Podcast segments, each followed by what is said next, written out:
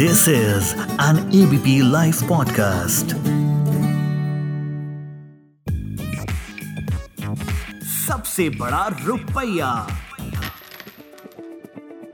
नमस्कार मैं हूँ उपकार जोशी और पिछले आठ हफ्तों से आपके साथ फाइनेंस एंड इन्वेस्टमेंट्स डिस्कस कर रहा हूँ अब तक हमने म्यूचुअल फंड समझने की कोशिश की है जिसमें हमने equity funds debt funds hybrid funds solution oriented funds other schemes के बारे में समझा।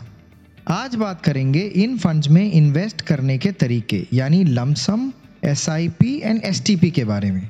व इन फंड्स में से पैसा निकालने के तरीके, यानी all units S T P व एस डब्ल्यू पी के बारे में।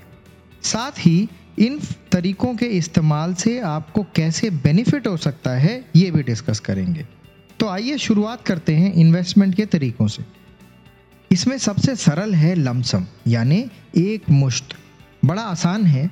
आपने अपनी ज़रूरत मुताबिक एक फ़ंड सेलेक्ट किया और जो भी पैसा है, वो एक ही बार में इन्वेस्ट कर दिया।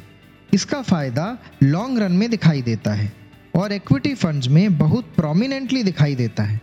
कुछ लोग इसे पावर ऑफ़ कंपाउंडिंग भी कहते हैं। नेक्स्ट जब हम अपने किसी बड़े फाइनेंशियल गोल के लिए छोटे छोटे कदम लेते हुए रेगुलरली पैसा इन्वेस्ट करना चाहते हैं तो एसआईपी यानी सिस्टमैटिक इन्वेस्टमेंट प्लान हमारे बहुत काम आता है। हमें बस अपनी ज़रूरत मुताबिक एक फ़ंड सेलेक्ट करना होता है और उस चुने हुए फंड का एसआईपी फॉर्म ऑनलाइन या ऑफलाइन मोड से जमा करवाना होता है। साथ ही या तो पोस्ट डेटेड चेक या फिर ऑटोमेटिक डेबिट मैंडेट फॉर्म लगाना होता है।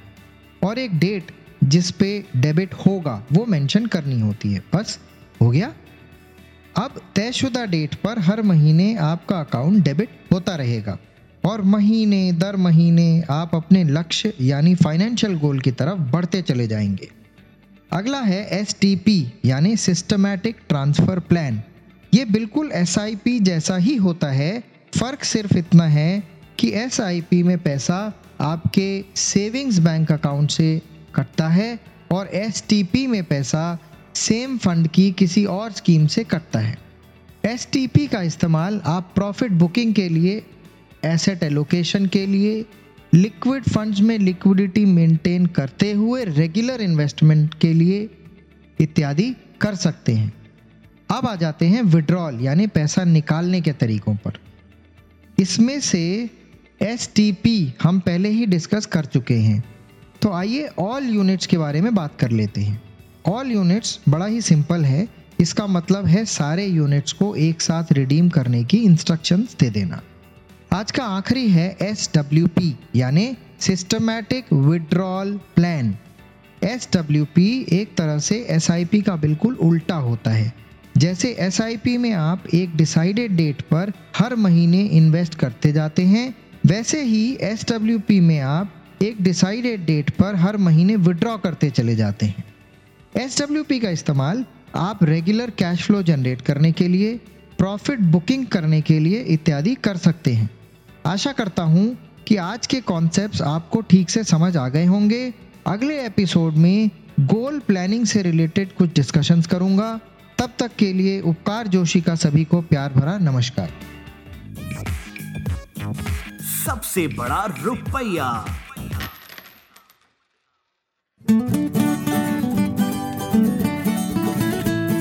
This is an ABP live podcast